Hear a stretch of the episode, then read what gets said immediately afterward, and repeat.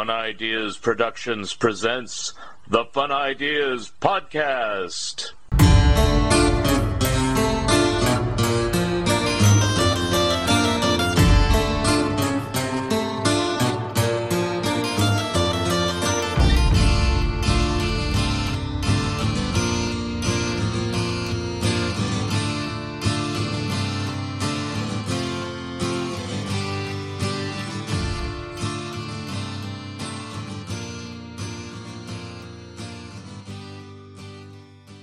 Hi, this is Mark Arnold, and welcome to Fun Ideas Podcast number 156.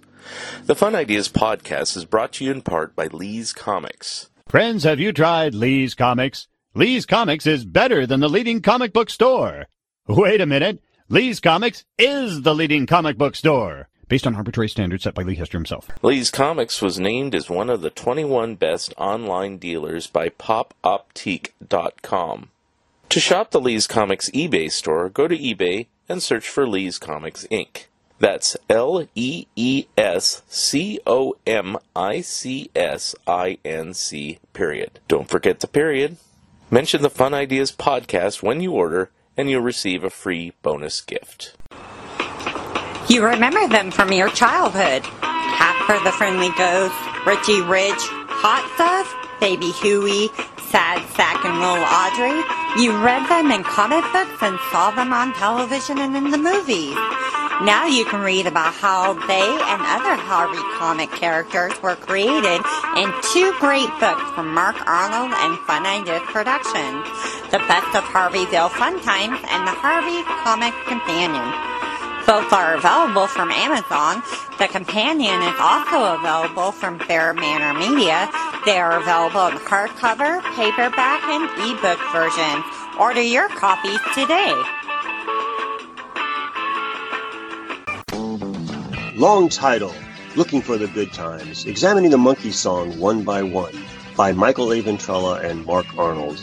A book that examines each song, gives lots of details about each song, and our own personal opinions. You can find this book on Amazon, Barnes & Nobles, and anywhere where good books are being sold. Our webpage is wordpress.monkeys.com, where you can see many of the songs and give your own opinions of them. And we will be discussing this more on Zilch. Christmas time is here, and Alvin and the Chipmunks are here again.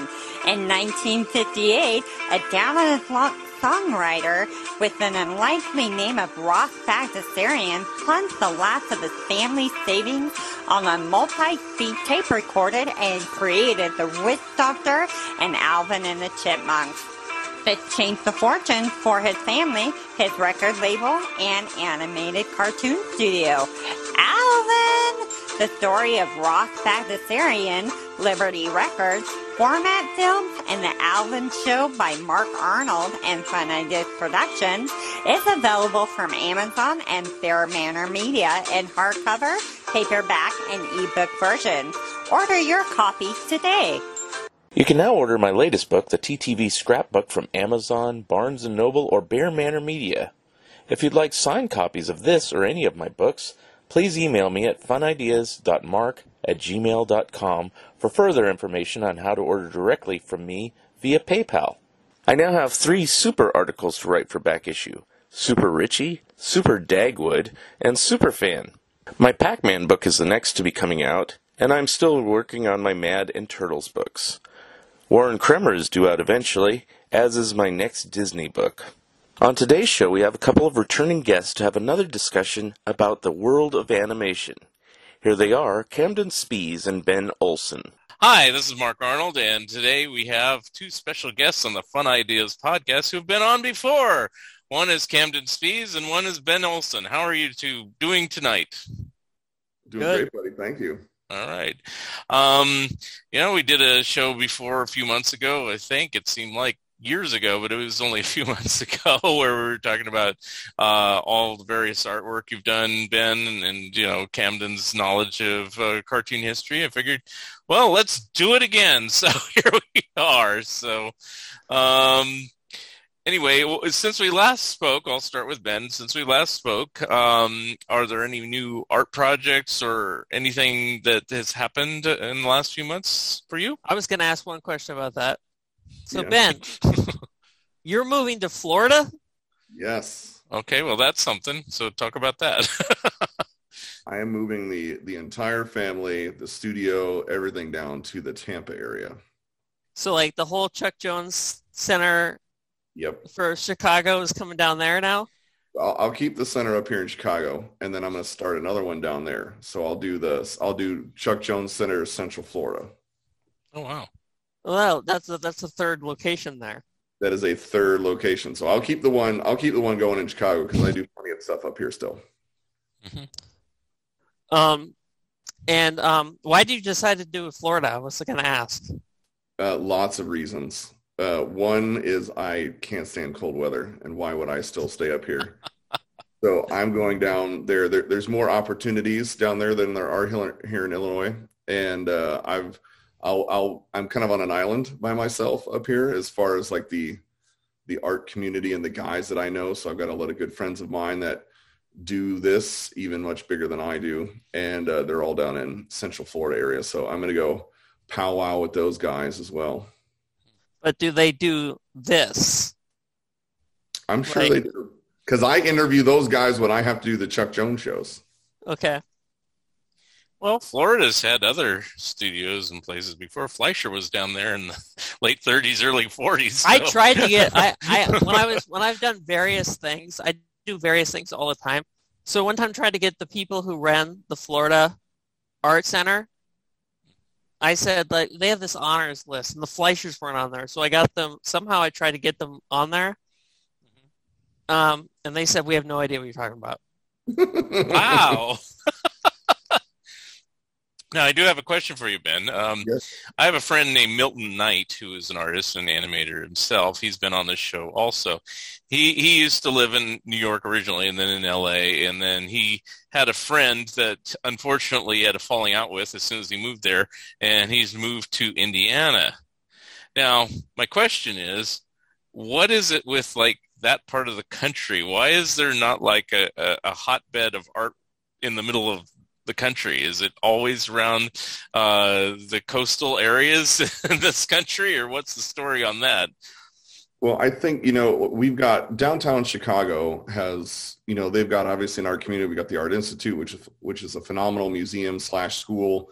Mm-hmm. There's the contemporary, you know, there's some cool stuff, but like we hibernate, man. You know, for 6 to 7 months of the year, we just hibernate. Like I'm still hibernating. And there's not, I find that when I'm out on the West Coast, I love Laguna. I love that whole area, and I love that gallery district. And when I'm out there, or I'm down in St. Pete and that whole district, or like down in Sarasota, I mean, good night. I could go on the list of places when it's warmer weather and tropical stuff and people are out all the time and you're walking in and out of galleries and it's February 2nd, it's still 80 degrees. It's a totally different vibe. And up here, like we're bundled up, we're going, again, you kind of go, you tuck in one area, you tuck in another. And I just haven't found, you know, I do a lot of art events and we've had over 300 and some thousand people experience our Chuck Jones Center Chicagoland events in the 4 years that we've been doing this. And that's great. And like probably the biggest, and I've only got to hang out with the dude once, was Alex Ross. And he was in the studio with his family. Super awesome guy. Like yeah. He donated some stuff to us, like his personal proofs that signed him that we could raise money for the organization and stuff. I think you showed us to them. You showed it to us last time you were here. Yeah. And since last time, he's given me more stuff. Oh, wow. He's like, go for it. So, you know, other than him, there's not like, we don't do, like nobody goes out. Like we don't do stuff. But I find when I'm on the coasts, when I'm either – and, like, I've been to New York and stuff, and that's okay. But, again, it's just not the same vibe. But when I'm down in Florida or I'm out, you know, west, San Diego, Laguna, that kind of thing, man, it's just – it's a different thing. Okay. I just want to point something out about the weather thing.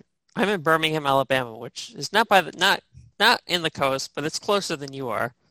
Why is it 25 degrees here tomorrow? So that is a great question. Why is that? That's ridiculous. You know where it's not 25 degrees? Florida. Yeah. I only lived in Florida for 4 months, and this was back in the late 90s. But it was, I lived in the cooler months, which was October through March. And still, it was like 70, 80 degrees, you know. I was in Panama City, and then Jacksonville, and then Orlando, and then came back to California. But yeah, it's like, it can snow in Florida, I know, but it rarely snows in Florida. Yeah, especially down, you know, when you get more towards Central Florida.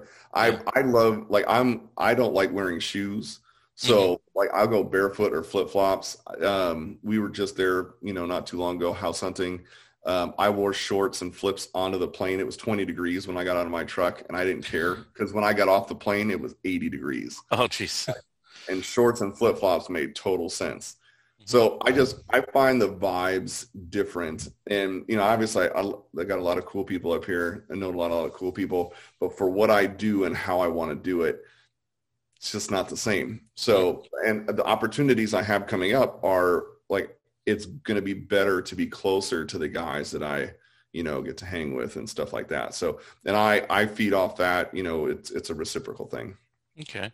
And then the center you're building in Florida, how is that going to differ? I mean, other than the people, I mean, are you still going to focus on Chuck Jones, or are you going to have a different focus? Or nope. I'm gonna open another nonprofit down there. I'll host the Chuck Jones Center, Central Florida, and then I'll replicate what I've done up here. I will replicate that down there. And we've been working with the G League for the NBA, so we have like the Windy City Bulls, and we've played 2 games now, like one in 2020.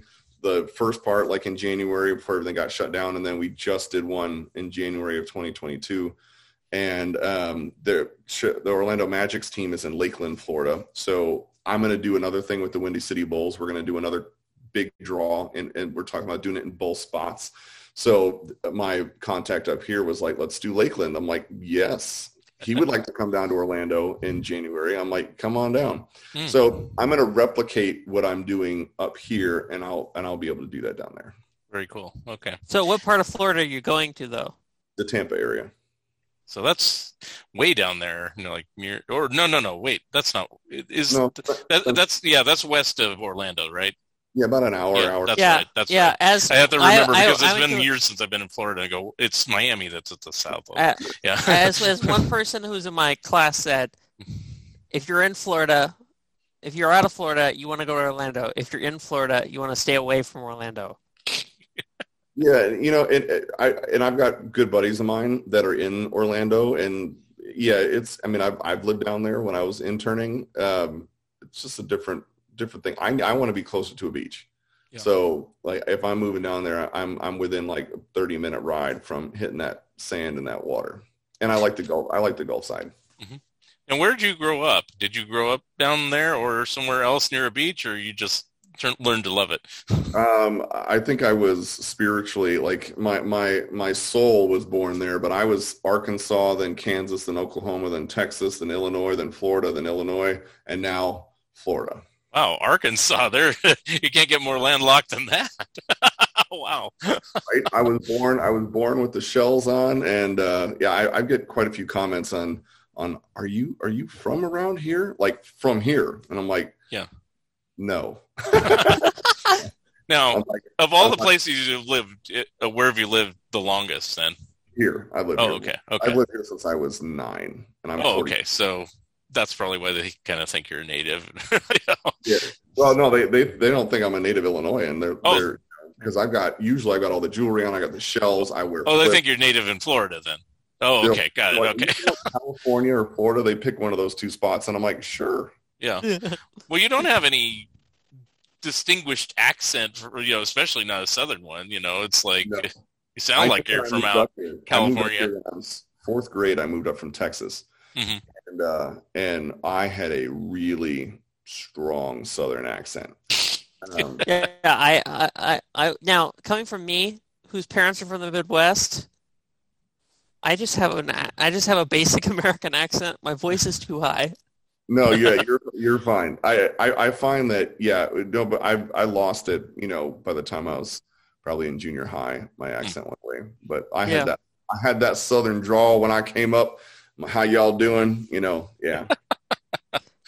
You know, I'm total California boy, and of course, when you come up to Oregon, it's mainly transplanted Californians. So it's like, and even if you're from here, it's like they just sound like they're from California. Just the whole West Coast kind of. There's no distinctive accent. You know, maybe Valley Girl if you're in Southern California or something like that. But yeah, there's nothing really that distinguishes anybody from Washington, Oregon, or California. It's kind of funny. I like when you do the East Coast, so you got that Boston, the New York accent. Yeah, I mean, it's really regional on the East Coast, just little areas, you know, all the way down the... It's regional down here, too. Yeah. But I'm in the minority of people who don't have a strong accent. I just have... I use a lot of Southern phrases, Southern slang, but other than that... Like what? Let's like y'all. Y'all. Drop a chair. Chitlins, hammocks, and all. What do you typically... I'll ask both of you. This is a weird question. What do you... either of you typically eat? Do you typically eat regional type stuff, or you just eat just general McDonald's? Yeah. No, like there's some specific things, right? So, you know, growing up here, for the most part, there are things that are very Chicagoan, right? Mm. And deep dish pizza is Chicagoan, right? And let me tell you, I've had those imposters all over the place. They don't make it like they do. I don't know how. I'm like, it's just a recipe. But like Giordano's is my deep dish pizza of choice. There's Lou Malnati's, right? You either have Lou's or Giordano's, and you have like the stuff downtown that's, you know, very cliche. Gino's East and stuff like that. Nah, whatever. But like Giordano's, right? You either got a beer batter crust and the buttery crust with Lou Malnati's, which I'm not as big of a fan of, or you have a flour crust, which I'm much more of a fan of, and I like their sauce better, Giordano's. So Giordano's is my jam, man. And I've tried deep dish other places, you know, other regions. Yeah. No, they don't get it right. Chicago style hot dog. Now, I don't do everything on it, right? But there's one thing we don't do on a hot dog. You know what that is? It's probably ketchup. It is ketchup. We need ketchup. That's a California thing. There's a hot dog chain in California called Der Wiener Schnitzel. There's even, and so they have things like a kraut dog and a mustard dog and a corn dog, of course, and they have a ketchup dog. And so that's probably where that came from. I have no problem putting ketchup on a hot dog, but I'm not a big fan of ketchup anyway, so I probably would. I just cannot stand tomato. It's one of my... Yeah. You see, the only thing I don't do is I don't do the relish or the onions, but I'll do the tomatoes, the pickles, the mustard, and I cannot do ketchup on a hot dog. I can't do it. Like, yeah, but I never knew it was a thing one way or the other until Facebook started saying that. But I mean, the other conversation going back to pizza is, oh, pineapple on a pizza, you know, and it's like, I don't know. It was always on a pizza. I just didn't like pineapple when I was a kid, so I didn't like it because of that. But now it's like, it's okay, you know, but it's not my go-to. My go-to is still like pepperoni and sausage and everything, but I still like a good pineapple pizza every so often. I always say this, you know, it's like you can put anything, you can put dog shit on a pizza. I'll probably eat it. So. But I do have to ask you this, because I don't know if I've ever eaten an official deep dish pizza, but there is a chain that's not around in Oregon, but was down in California that claimed to be authentic, but everybody always does, called Pizzeria Uno. Now, have you ever tried theirs? And what is it? It sounds like you're doing a thumbs down. Okay. Pizzeria Uno is downtown Chicago, right? And they have another Pizzeria Duo or Due, right? Yeah. And fine, whatever. It's another one of the cliche Chicago pizzas places. Okay. Right? So what's the difference between theirs? Because, see, I want to get the authentic thing. I probably just have to go to Chicago. But what's the difference between what they do and what is the good stuff? There's a difference in sauces, right? Okay. There's a difference in, like, style of crust and how they do things. And here's what I would say. Like, the Lou Malnati's, if you're going to do Chicago-style pizza, and you can order these from their sites, right? You can order them frozen. You either do Giordano's or you do Lou Malnati's. Now, Lou Malnati's has a lighter sauce. It's a little bit more tomatoey, right? Meaning like chopped up tomatoes, stuff like that. It's a lighter sauce. Whereas Giordano's has kind of a heavier, thicker sauce, right? Now, I tend to gravitate more toward the Giordano style, but forget Pizzeria Uno, right? If you're gonna do Chicago style and you want to have a battle of the Titans, you try a Lou's and you try a Giordano's. And here's the key thing: if you do sausage on a pizza, mm-hmm. which you find very quickly, if you do not tell them to crumble the sausage in a deep dish pizza, you get a patty that's like that thick, and it's like a salt lick. Oh, and wow. So you want to tell them to crumble the sausage unless you want a sausage patty, and that sucker is thick. So when I have guests in, like when Craig came out, and I take Craig on a food tour every time he comes in, I'm like, this is where we're going. And I'm like, we call it the We Don't Count Calories tour. Yeah. And we, you know, I do Italian beefs. I do like the beef combos, you know, at Portillo's. We do the cheese fries. We do the milkshakes. I mean, we go around, dude. We do the tacos. There's certain places that you want to hit, but yeah. Pizza is a staple, and we always hit most of the time Giordano's when we come in. Okay. Because unlike you, who's lived there most of your life, my full extent of being in Chicago or Illinois is being in the O'Hare Airport once in the 80s. So there you go. But you know, so yeah, you can order online Giordano's mm-hmm. or Lou Malnati's. Okay. I would recommend at some point ordering from both. Like have a frozen pizza and then bake that. And I'm telling you, man, that's your Chicago style pizza experience. Now I may have actually tried one of those because we did get a deep dish pizza, and that sounds familiar, about 2 or 3 years ago. And I will say, if it's one of those, it did taste really good. So I think I did have one. I think it was my wife's old work sent that out as a Christmas gift. So, but I'll double check with her. She's not here right now. So, but she would be able to tell me. She goes, oh yeah. So anyway, but I know how it is with the deep dish pizza, because the equivalent is like New York with, like, say, their bagels and stuff like that. And it's like, you can find a New York bagel outside of New York, but it is very difficult to find, you know, and it's usually transplanted New Yorkers that just brought their recipe out and they do it right. But mm-hmm. So I get what you're talking about. So now Louisiana's, are you going to miss it? Feel the same way about crawfish too. Right, Louisiana, right. Yeah. Which the old saying is don't buy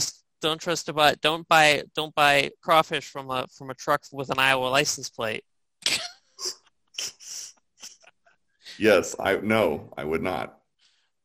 Now, the best place I've ever had crawfish, but it was in California, but they brought it in from Louisiana. So, it's a Cajun place that has lots of spicy food, jambalaya and stuff like that. So, yeah, anyway. So are you going to miss it if you're in Florida? Are you going to be craving pizza all the time? Or are there any Florida delicacies you like? So I my wife and I will try all kinds of different stuff. Mm-hmm. And like, if I need to get a fix, I'll order a frozen one and send that down. But there's some, like, Portillo's is down there, which is fine. Like, I don't even eat them. I got a Portillo's right down the block from me at the studio. You know how many times I eat there a month? Let's go with a year, maybe like 4 or 5. So it's usually when people come in town and they're like, hey, and I'm like, all right, let's do the Portillo's thing. So not really. There's not really a whole lot. I mean, I like doing all kinds of different things. And, you know, even down there, I'll find the spots. That's what Craig knows when he comes up here. Like, we will find the spots. Even when we're out in California, we found this nitrogen ice cream place, this other stuff. And we went after dinner, and I'm like, this is where we're going after. Yeah. And we both brought our families out. We did this nitrogen ice cream thing. And I'm like, how did you not know this was here? Yeah. And so, but it's, I like to explore. Yeah. Now I'm going to ask you a quick question here about Chuck Jones. Mm. Why is it impossible to reach Craig? Dude, it's Craig. Because I'm going to be honest, it is easier for me to reach Leonard Maltin than it is to reach Craig Clausen. So Craig is like Michael Jordan, right? And that dude puts the work in. All he is doing so many things, and I'm like, I don't know how he does it all. But yes, he is a hard dude to reach. But that's just because that man's Carol. So I asked Carol the same question. He's like, she's like, Camden, welcome to my life, 24. Because I've been trying to get Craig, because Craig has said since the first time, he's been saying since you appeared the first time, that he would appear on Mark's podcast. He'll get like, he can join right now if you can send him the link here. You know? Be like, Craig, like, what time is it out there? 7:30. I'm like, Craig, jump on Zoom real quick. Yeah, I have a meeting with him tomorrow. I have to jump on, so I'll prod him a little bit for you. Okay. Right. Okay. And where does he live? He's out in California. Oh, okay. So yeah, he could do that with me. I mean, so, usually I have difficulties when but I've had people from around the world. I mean, Camden knows. I've had Amber on here from England, and I've had Keith Scott from Australia, and of course Plastic EP from Australia. So it's like time is not an issue. You just have to coordinate it right. Wow. So yeah. You know.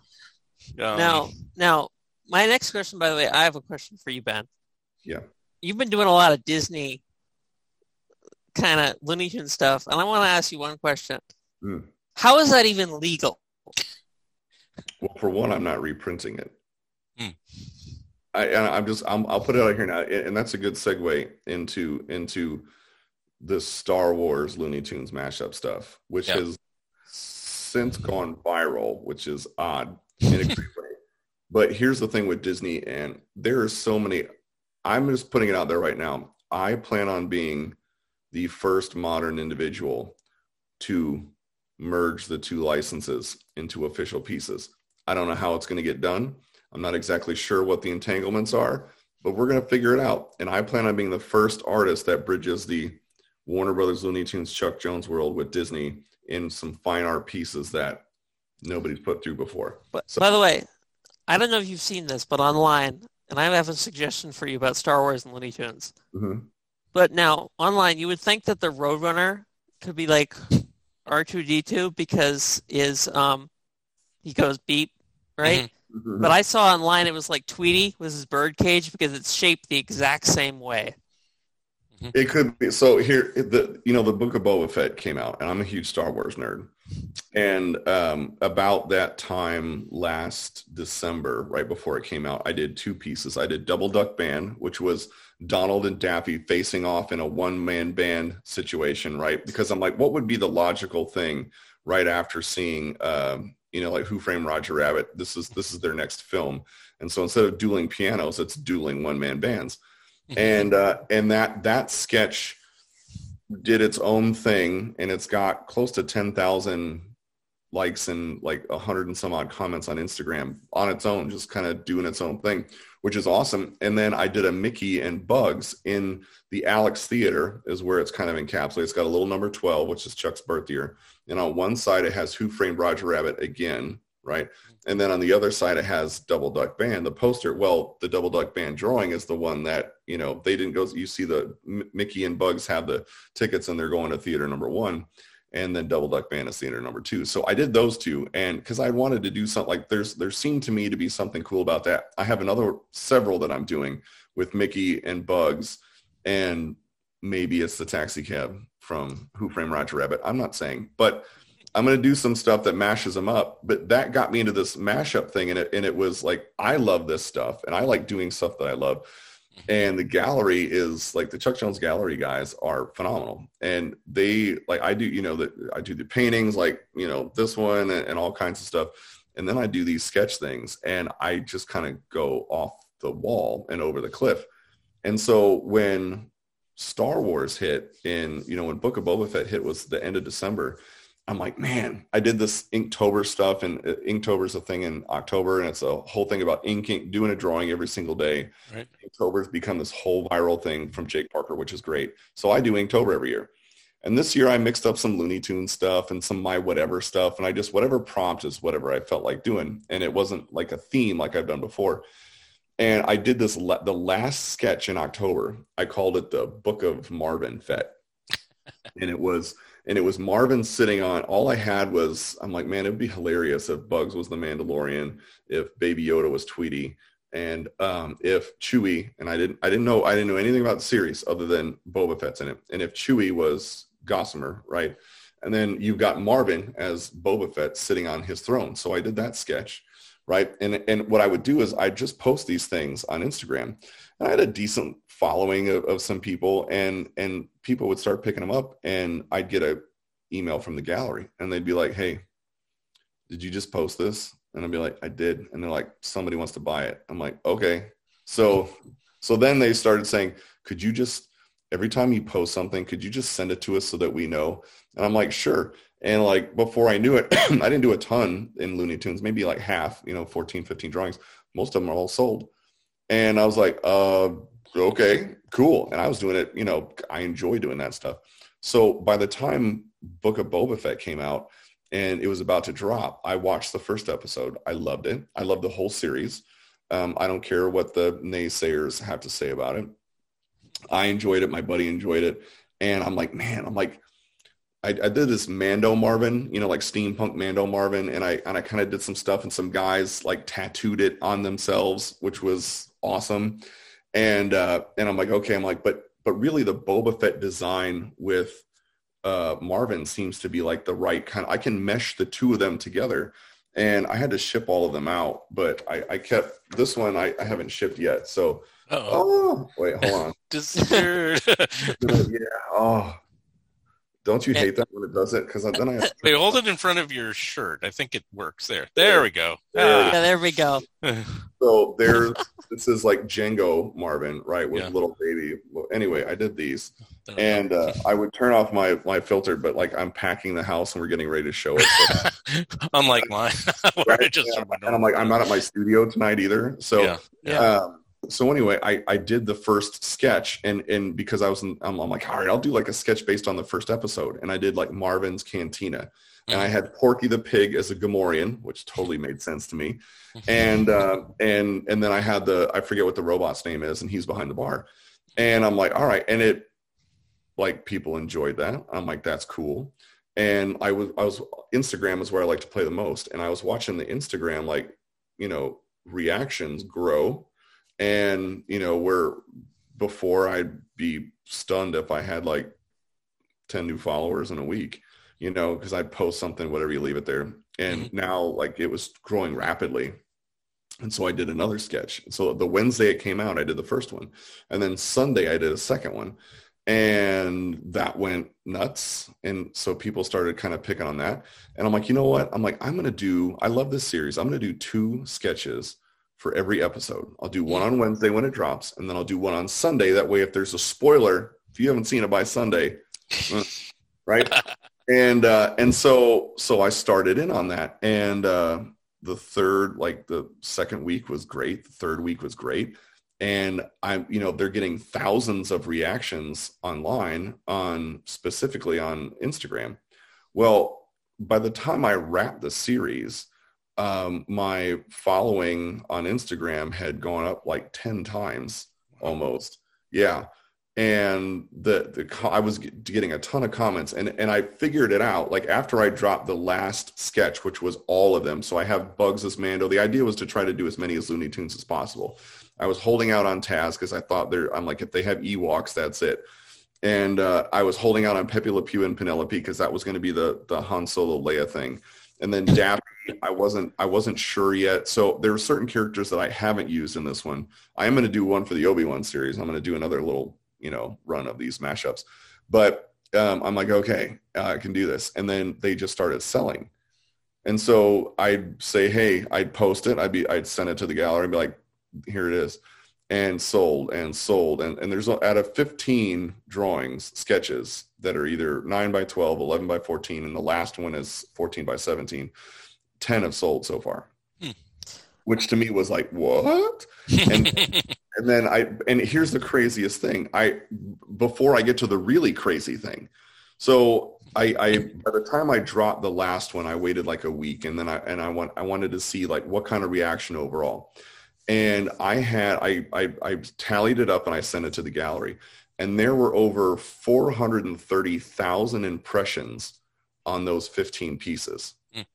And then out of those 430 some thousand, there were like tens of thousands of shares, likes, comments, saves, all that kind of stuff. And I was like, holy crap, that was awesome. Mm-hmm. And so I left the gallery. I'm like, hey guys, here's kind of the vibe. I did a collector exclusive with these sketch cards. That's like a miniature version of every single piece, and then I hand numbered and hand signed so every collector gets something cool. And I'm like, these are originals only. There's no prints. I'm not revisiting anything. Like, it's, you know, this is it. So it's one and done. Well, last week, my buddy texts me, like, and two weeks ago, actually, I get these guys after I did my final piece and a whole bunch of Star Wars groups and these dudes, Kyber Cave, and they reached out and they're like, hey, would you like to, we want to have you on the show. And I'm like, Star Wars and art and Looney Tunes? Yeah. And then the guy who's the moderator of it is building his own Marvin the Martian Mando helmet, which I'm like, that's awesome. I'm like, so I went on that show, and then I had other buddies of mine. I'm in a couple of Star Wars Facebook groups, and my buddies are in a bunch of others. And they would message me the post. They're like, you're in this group. I'm like, what?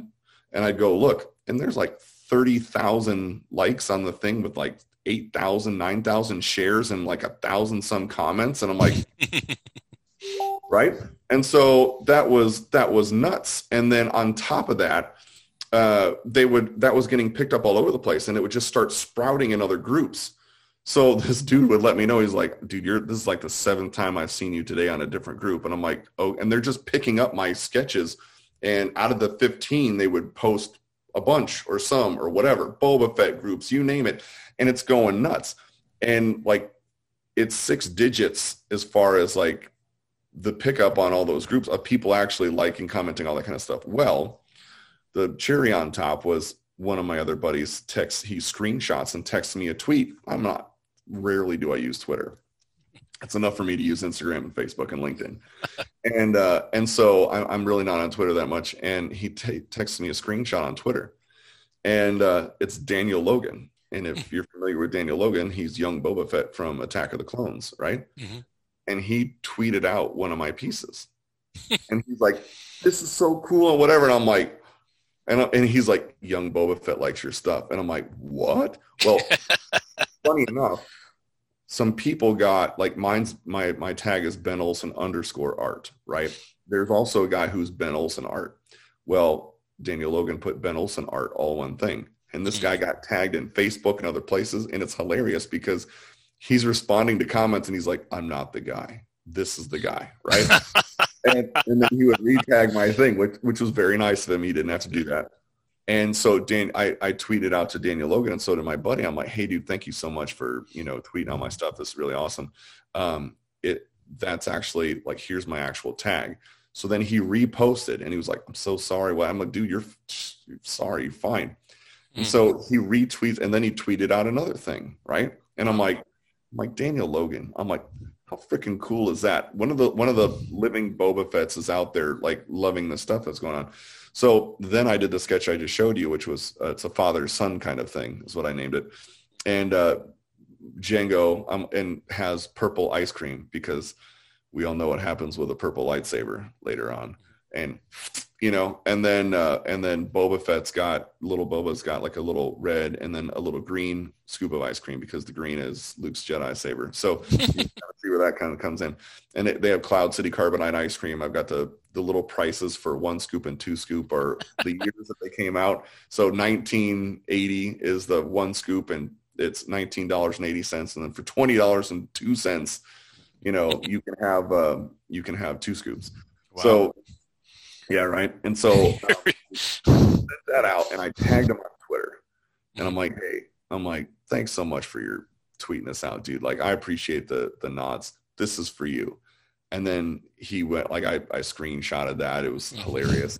Retweeted it out, and it just went nuts. Wow. And then it was getting picked up again in the other groups, and I'm like, holy crap.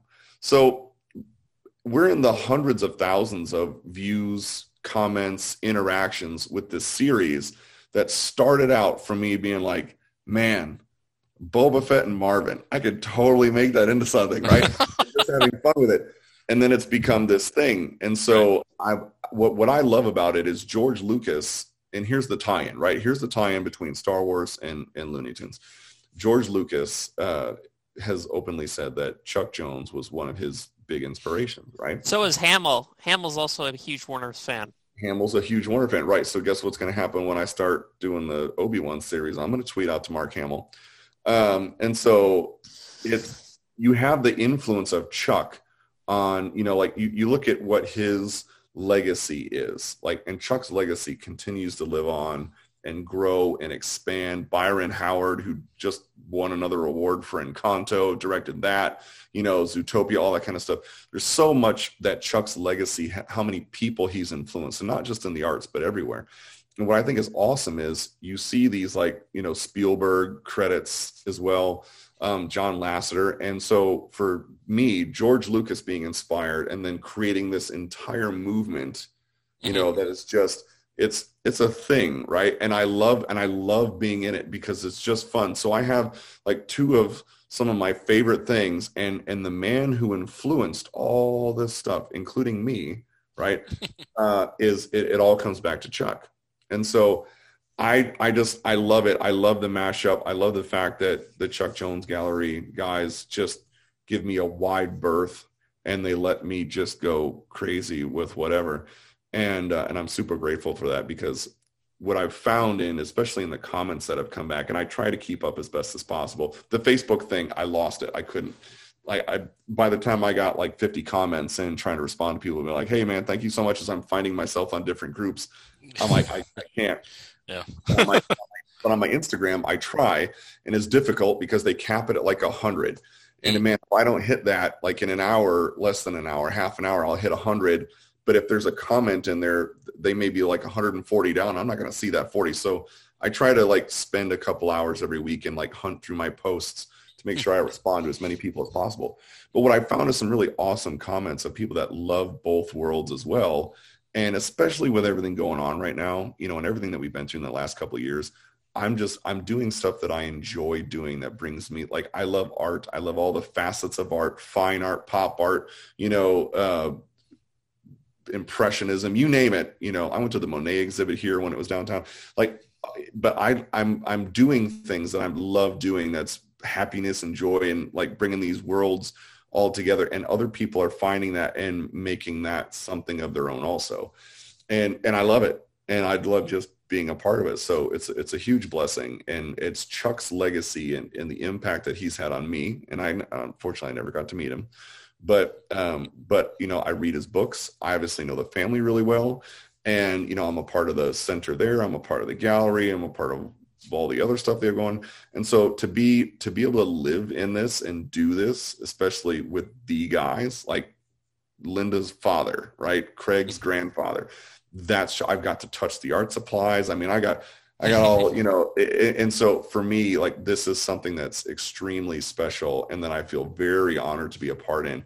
And so every time I go out and I sketch a little something or do whatever, I'm always kind of mindful of, you know, Chuck, and then his just endless creativity of like, just go try this, you know, and I kind of try to imbue that spirit in what I do. I have a quick question for you. How long does it take you to do drawing? Because I remember one time when I was at one of the events, you drew something in my autograph book. Mm-hmm. How long does it take you to draw something? So, like, the stuff that I do for sketches, they usually take me a few hours. Yeah. No, I don't know. What about, like, the painting behind you that you're using as your backdrop here? How long does it take to do something like that? That was probably about 70 hours. Oh, wow. Okay. Oh, God. Mark, are you glad you was, Mark, what kind of Instagram following have the Harveyville Fun Times gotten you? I use Instagram so poorly. It's unbelievable. I don't even have a picture of myself on it. I have just stupid photos of things that I find amusing, and I just stick them up there. And even those get like random, you know, hits and comments and stuff like that. And I'm going, whatever, because I've never really embraced Instagram. I've always been kind of a Facebook guy. I was originally a MySpace guy. I don't really get Twitter either. You know, it's like, it's not like I don't get it. I don't have a use for it. Right. I do promote like these podcasts. When the podcasts are done, yeah, you know, I'll put them up on Twitter and I'll put them up. I don't put it on Instagram. I probably should, but it doesn't have an automatic link there. So, but I put it on Facebook. I put it on LinkedIn of all things. And you know, it's like, I still get the most response from YouTube itself, where this video version goes, or on Facebook. So that's why I don't real. Sometimes Twitter in a great, well, it depends on who the guest is. Yeah, well, you know, I found that with, so for me, in Instagram, like Facebook, I'll connect with people. I'll, you know, I tune out a lot because they're, especially with politics and everything else, I kind of steer clear. You know, there's enough drama in my daily life where I don't, you know, I don't need that. So I filter it, and I'll use it to, you know, random stuff here and there. But Instagram to me was, so like when Tumblr was a thing, which I don't even know if it is still a thing, but that was like an artist playground. And that's where, you know, I'm like, I want an inspirational source. And like, I know guys and gals that I really like their stuff, and I'll pull from here. And Instagram to me is like, I have good friends that I connect with, but for the most part, almost entirely, it's good friends in something creative or you know, something like, and then that's, and Instagram is my playground for that. So, and I'll be honest with you, I don't freaking know what I'm doing on Instagram either. I post some stuff, right? I post some stuff. I hashtag some stuff. I switch my account to a business account. I'll pay to promote things every once in a while, but it's just getting things out there. And I couldn't tell you why, you know, like there was no method where like, if you do this, you can grow your followers to whatever. No, I had like, I from where I was even in mid-December to where I am now was like night and day. I couldn't tell you, like to me, it's kind of like, not luck of the draw, because I don't believe in luck, but maybe some more relevant stuff, maybe whatever. And it's just, I like the business behind figuring things out. And they're like, okay, and I'm like, well, if that worked, then what about this? And that's kind of the entrepreneurial part of me, is like using Instagram as a source to connect with, like, I find myself having more of a like-minded audience in there. Yeah. You know, and I don't use Twitter a ton. I just started with Daniel Logan. I'm like, maybe I'll change up my profile. I'm like, maybe that's a good idea, because this thing has been around since when Twitter started. I'm like, maybe it's time to update that. Well, yeah, I use Facebook, and what I do is if I have a blog post or something, I'll have like an app that will post automatically to LinkedIn, Instagram, Facebook, Twitter automatically. Yeah, actually, I'll do that. Yeah, so. Yeah, but I was going to also ask you, the thing that caught my eye more than anything is the Spider-Man one. Oh, the Wile E. Coyote! I think that was cool. Thank you. When stuff comes out, like I'm going to do a Batman one with Wile E. Coyote in his bat suit, not a Batman suit, in his green bat suit, right? Because to me, it's funnier to have him as Batsuit Wiley in what Chuck did. So, and then I'm going to have him next to a Roadrunner, which is his Batmobile, right? But it's the like Plymouth Roadrunner. And so like when it came to like Spider-Man stuff, I'll be like, hey man, could you do like a crossover with Spidey and like Wiley and whatever Acme stuff? I'm like, yeah. And so like, I'm like, but what would it, like if you put Wiley in a situation like that, does it make sense for him to be like in an Iron Man suit? And what? Yeah, because Acme could totally deliver that. Like a Doc Ock suit. Yeah, because that's totally Acme, right? So like, and is he going to totally screw it up? Absolutely he's going to screw it up, because that's the funny part. So like the dynamite that he gets trapped over his head when he's all entangled in the arms, it's going to blow up. That dude's going to get singed.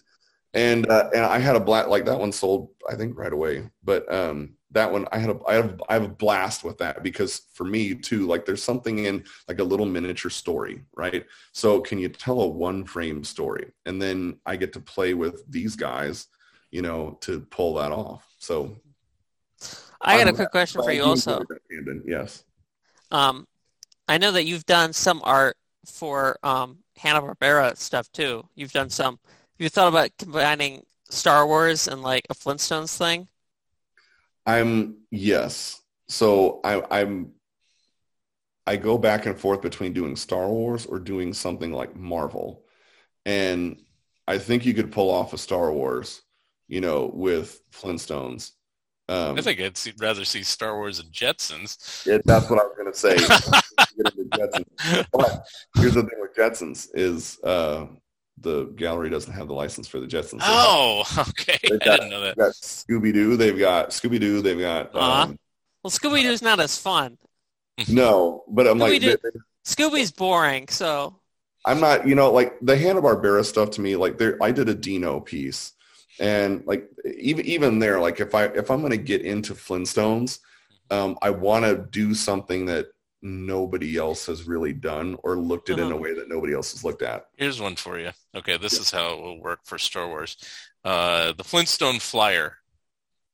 Use that in outer space, you know, like being chased by the Death Star, or what? Yeah. Not the Death Star, but you know, the Imperials. Ships, yes. you know actually it could be really funny because instead of X-wing fighters, you could have them doing the Flintstone flyer, and the phrase would be, "We're going in," or something, into the trench or whatever. Well, you know what's great about that is, like, 3 ideas for you. There we go. Yes. Well, I would love to see. I will make sure to give you credit if you think about it. Like, you take Stone Age and Space Age; they both start with S's. So there's. But to have something that's so antiquated with so modern, and then try to pull that off, I'm like, you're on to something. You boys are on to something. I'm going to have to.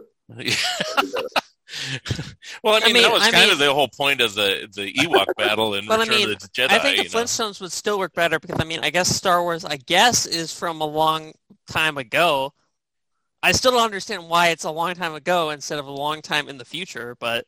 But hey, it's light years, right? So by the time it reaches us, well, there's some people that actually say this is that the Jetsons is actually the show from the past, and that the Flintstones is the show from the future after the apocalyptic. I've also heard it to where the Flintstones is just what's below the Jetsons. To where, I guess the high-rise apartment. On land? Okay. I was gonna say, it's like Middle Earth? Like, are we doing Middle Earth? The poor people, they only have their Stone Age automobiles and everything. Yeah. They don't have the flying cars. That's funny. Now that I'm thinking about that, it'd be interesting to get the Flintstones in there, but the Jetsons is the obvious one. But I didn't know you didn't have the license there. Now, of course, Mark has the same opinion of Scooby-Doo that I do. It's just a boring character. I never liked it, unfortunately. My sister liked it. We watched it when it first went on the air. And I'd watch it because my sister liked it. And it's like the only early series on Scooby-Doo I liked is the new Scooby-Doo movies. And the reason why is because they had all the celebrity guest stars. So I love that series. Mark, yes. You wanted to see Laurel and Hardy team up with Scooby-Doo. I love that. Yeah. Although as a kid, I didn't know that they had already passed. So I thought, how come they didn't get the real voices? It's like, Because, I'm a little kid. I don't know, because they did get the real voices for most of the characters. They didn't for the Three Stooges, but like most of the other ones, they did, Don Knotts, whatever, Dick Van Dyke. Yeah. And so I thought, surely they could have found Laurel and Hardy. I just saw them in a movie, not knowing that they had died 10, 15 years earlier, but, anyway. Let me get a question in. Do you always have to do mashups, or you just prefer to do mashups, Ben? No, I don't. The mashups to me are stuff that comes to. So, when I'm doing stuff like this, so I just did a piece for the gallery, and it was the 70th anniversary of Mark Anthony, and I did a piece called Bake Sale, and it's to me it was the story after the cookie fiasco. Right, and Feed the Kitty, and so he's gotten over that, and now he's raising some funds, and so they bake these little canine cookies, and I mean, like Marvin the Martian's canine, and they're all frosted, and they've got little, Pussyfoot is sitting there on the bake sale, wood put together like little thing, and Porky's there with Rover, and they going to buy one, and then in the background is a very tiny Daffy Duck and his rabbit fire dog, thing peeking around because he wants one, and they're for dogs. So I'll do stuff like that, and like officials, like I have other things coming out, maybe they're baseball related officially, and with certain teams and other collaborations with other guys who I totally admire, and one in particular, which there's some things percolating on and some concepts going back and forth. And so I do stuff like that, and then I'll do like traditional, I say using the characters in more of the traditional form, but just coming up with my own stuff. So like scenic route, you know, stuff like that. And then the mashups to me are, for one, you'll probably only ever see them in sketch form, because that's not for me to go and paint and 70 hours. Like, now, there are certain things that I'm like, man, I would really love to paint that. And painting wise, and see that there's a difference too in like what the gallery wants. Like when I do paintings, I have to submit concept sketches. So like the 70th anniversary of Mark Anthony, I submitted my first concept sketch because they're like, hey, we'd like you to have you do the 70th piece. I'm like, awesome. And so I did one, and then that it hit, but it didn't totally hit. And then I did another one, and then another one, and then another one. And by the time I got to the fourth one, I got it. And so I do that, and then that gets approved, right? And then I go to paint. Sketches, I just go. I just go. And I don't have to have those pre-approved. They can just be whatever. So we did a Pepe Le Pew and Penelope, and I did one with the two of them. And it was this idea of, like, I had done a colored pencil sketch where she's dumping perfume all over him. He just looks like a miserable wet cat. Right. Mm-hmm. And, but he smells great now.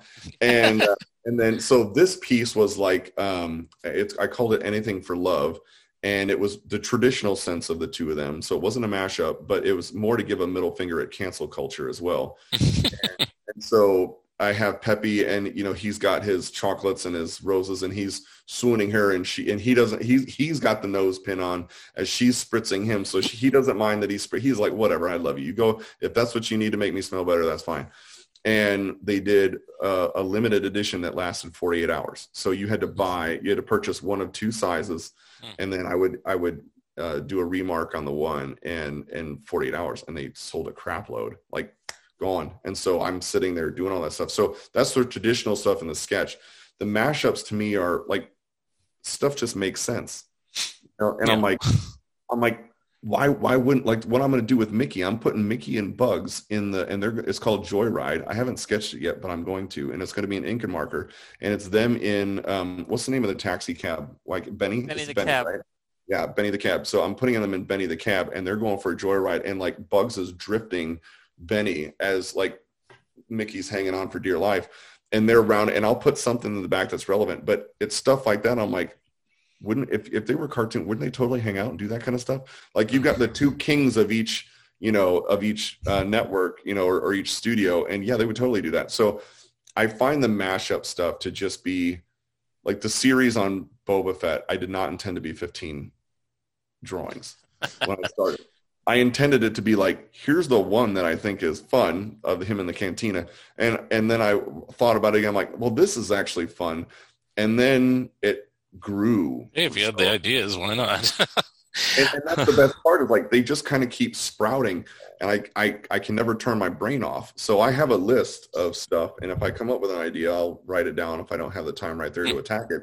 But like this one that I did with Django and Boba, Marvin the Martians, I'm like, I got to do it right now. And it was one of those things that it had to be in the moment. Like, things are happening, like the Batman that I'm going to do with Batman, it's got to be like relevant to what's going on. That's what I like about the mashup stuff for the most part. When I'm doing mashups, it's relevant to something that's going on currently. I have a quick question though, by the way. Were you doing the mashups at all when the last time we spoke? No. Yeah. Oh, I thought you did. I thought I remembered you doing them. You were just starting out doing them, I think, if I remember correctly. Because we talked a little bit about Marvel stuff. We talked a little bit about Star Wars stuff.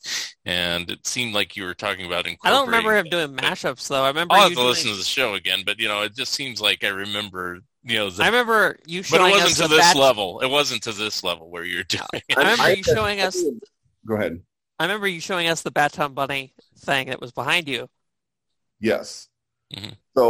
So maybe I was just kind of like dabbling in this would be funny, you know, but nothing to what I'm doing with it now. And what's cool is, again, like I'm the audience that's picking this stuff up and like making it their own, saving it, sharing it, commenting, all that kind of stuff. I love that. Like, we're all nerding out on the same stuff, right? And it's just, and this thing, like, my brain never shuts off. So to have stuff just kind of keep coming out. And again, usually it's relevant to something that's going on. A movie hits, a show, whatever, something's going on to be like, that.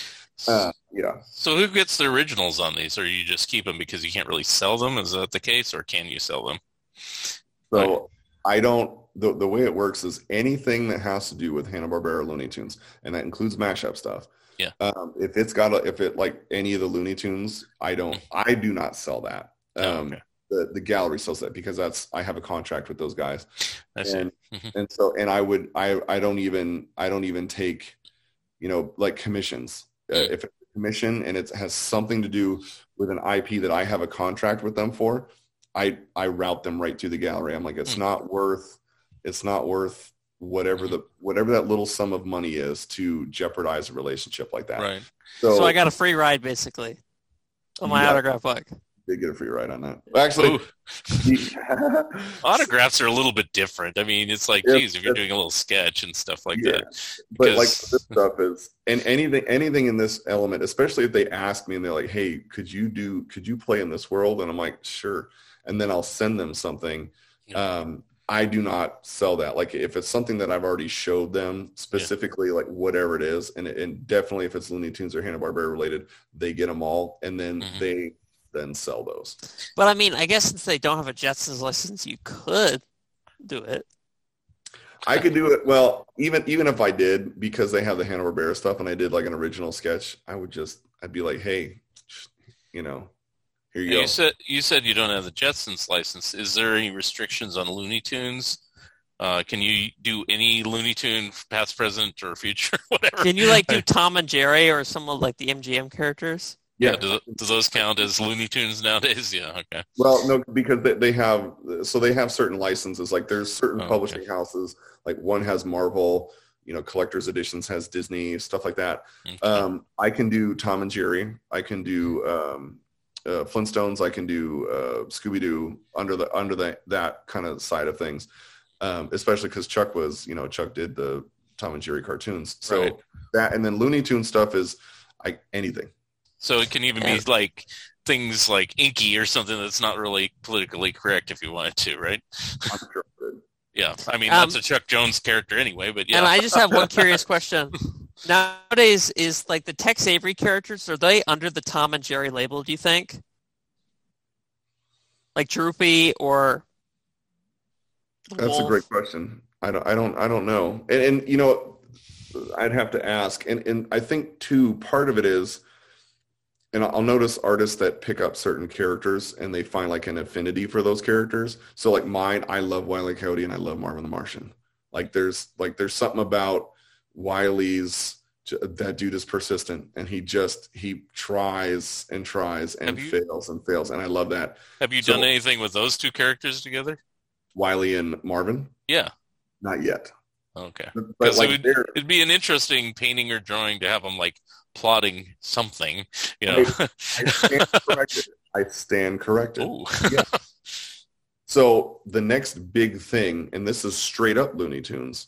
Mm-hmm. That's coming. That I started. I launched it in September of last year at an event out in California, and it's the steampunk world of Marvin the Martian, right? And it's called it's called Conquer Earth, and the whole idea about like there was something I did. They had a Marvin Madness last March, and I did like 4 Marvin sketches, 2 basketball related based on Michael Jordan stuff because that's my dude. Mm-hmm. And then 2 that were like these steampunk style drawings. And the steampunk thing was interesting to me because I'm like, man, I'm looking at the characters in K-9 and Marvin and Daffy, and like, what if they were in the steampunk world? And like, it just seems like it could fit, and it went nuts. And so I'm like, there's a story here. So Conquer Earth is a like 30 to 32 piece set that I'm currently working on, and it's planets A through Z. That includes X, even though it's going up. That includes X, right? And then there's like an intro piece, a title piece, which is already sold. There's a middle piece. So I'm looking to do them in 3 batches of planets, and the whole idea behind it is Planet X blew up, right? And it was the shaving cream atom. Marvin was going to corner the, like, look at us, Mark. Look at these glorious years. Like, if they wouldn't have blown up that shaving cream plant. And so Marvin. Camden will have one eventually. Right. So like Marvin, I just shaved before this, so I'm good. All right. I'll take your word for that. I used to shave. It's overrated. It is overrated. And so Marvin's pissed because he was going to corner the market on shaving cream, right? That dude had it. He was going to mint it. That was his jam. And Dodgers comes in, blows up the whole thing, and now he's furious. Well, where does Dodgers come from? Earth. So what's he going to do? It's time for revenge, right? So Conquer Earth is all about Marvin the Martian and his crew of villains, which is K-9 is his, loyal sidekick. You've got Wile E. Coyote, who's a steampunk Wile E. He's the inventor of things, right, of machines and whatever and all this kind of – and you've got the Muscle, which is Gossamer. And they're all done in steampunk. They all have steampunk. So you have those four, and then you have Daffy, Bugs, and Porky because all three of those have interacted with Marvin. Right. And as a matter of fact, other than Daffy interacting with Gossamer, those characters have intertwined. I've got a pin set. I've done all the hats and helmets that they wear as enamel pins. So collectors of the series get to pick every time they pick a piece up. They get to pick a new pin. There's 7 in total. But the whole idea is you go from planet A to Z. There's a different element on every planet, and he's got to collect these elements. So I've got Aquanetium, right, which is like sticky compound of Aquanet hairspray, and then I've got Liquid Fire, which are it's based off these little Hungarian peppers that my wife tried to kill me with, and she did it by giving them to my neighbor to make like ratatouille out of, and then was like, oh, you should try this, dude. When I tell you I wasn't crying, I was sweating from my eyeballs, okay? It wasn't tears. It wasn't tears. It was just my body was melting. And so so there's a Liquid Fire because you need you need something for like an explosive element. And then like I've got Helios Havonium, which is a lead balloon, right? Because you need something to drop bombs with. And every planet has a different element to it. And it's about, and not all the characters show up on every cover. So that's like a comic book cover, right, for each one. And it kind of like gives you the intro onto what's going on in that world. So I've got one that's a dry ice planet. And Porky is the only one that shows up with the good guys. And he has totally gotten the villains drunk in this dry ice bar. Right. And there's 2 martini glasses next to Chuck's portrait because those 2 martini lunches. And then Willie Ito and his famous, like, too many martinis lunch that he passed out at Chuck's office with. Well, Willie Ito Coyote is passed out on the bar. So, so there's a whole series of this. And by the time I'm done, I'm going to all of the originals, they're all in colored pencil with a couple of paintings in. And then I'm going to do a book that's all about steampunk Marvin. And it's straight up like I guess a mashup between steampunk and Looney Tunes, but the Marvin and Wile E. are in a whole bunch of covers on that. So yes, to your question, those two do play with each other. It's too bad that any of these ideas you do, the steampunk or anything else, can't be spun off into actual animated cartoons since they're making new ones and or even comic books because they still have an occasional new story in the Looney Tunes comic book and things like that. And it's weird. Or even a feature-length movie instead of Space Jam, Mark will agree Looney with the Tunes same movie. Thing with, Mark will agree with the same thing with me. We've just never been Space Jam fans. So I'll say this.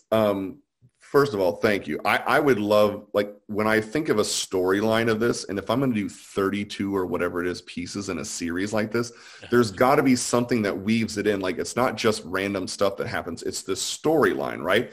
Yeah. So Space Jam to me, like the original Space Jam, I thought was cheesy. I thought it was great when I was a kid. I watched it like a few years ago with my other kids, and I was like, wow, I like that.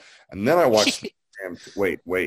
And then I watched Space Jam 2, and what a train wreck dumpster fire.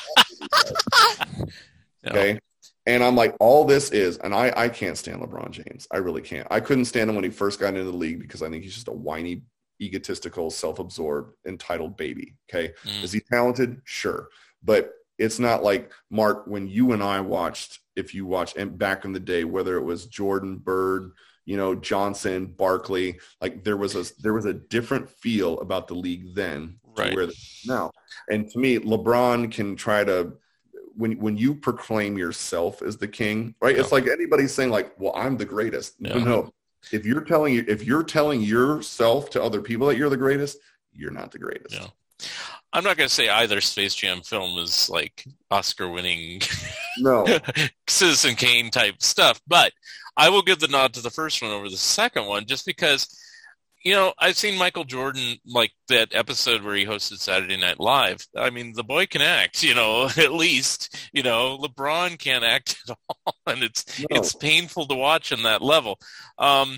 Strangely enough, I did chuckle a few times on the second Space Jam, but it's not like it's great cinematography. Cinema. I'm just like, I think it's more desperation that I want a feature-length Looney Tunes film that has new material. You know, it's like, because it bugs me that there has never to this day been a feature-length Looney Tunes film that's all animated. You know, the best we get is like those compilation films, you know, the Looney Tunes Roadrunner film, you know, the Bugs Bunny Roadrunner film, the Looney Bugs Bunny movie, those type of things, you know. It's like, and they have archival footage, which is fine, but unfortunately it makes it stick out like a sore thumb, the new footage that, you know, makes those films painful to watch as well. So I have to be honest, I didn't hate Back in Action as much as I dislike Space Jam. I'm one of the few people who actually liked that a little bit more. Yeah. I just don't like all the live action stuff, you know. That's exactly right. Yeah. Exactly right. But I'm like, I agree with Chuck when he said about the Space Jam, though. What Chuck Jones said about the first Space Jam was that, you see, if it was my Bugs Bunny, he wouldn't like need to hire some NBA star to fight against a bunch of monsters. and that's where I think the key is to this. I had somebody at another gallery, right? Not Chuck Jones Galleries. It was another gallery I went to, and we were discussing like Disney and Looney Tunes and stuff like that. And they were like, well, like you could put Mickey and Minnie in any situation, right? And if you think about it, they're general characters. So you could really do, but you couldn't really do that with Looney Tunes characters because it wouldn't make sense to put Wile E. in whatever situation. And they're like, so, you know, they were making kind of this thing, like kind of knocking it a little bit. And I'm like, hold on a second. And this is where I think the Space Jam, you know, tie-in comes in. If you're, or even the new films that they're doing, if you take the characters and you understand who they are, what Chuck did to develop them, the Chuck films are still my all-time favorite Looney Tunes animated films. Mm-hmm. And if you take those films and you understand the characters and who they are, you can put them in all kinds of things that make sense to that scenario.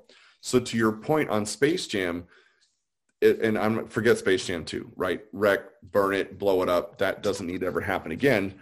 And but if you look at like the first Space Jam, you know, or where they put them in those scenarios, they're taking characters, and to me it's lazy writing, you know, and it's like, oh well, we have this IP, we should probably do something with it, because are they really wanting the money from the film? No. What do they want? They want to push more merchandise. That's where the money is. So they come out with another thing, right, and then put Bugs Bunny's face all over it. When instead, to your point, Mark, you know, and I look at something like Who Framed Roger Rabbit, right? Mm-hmm. You could do things that make sense with the characters, write a great story to it, animate the thing, right? And do something brilliant.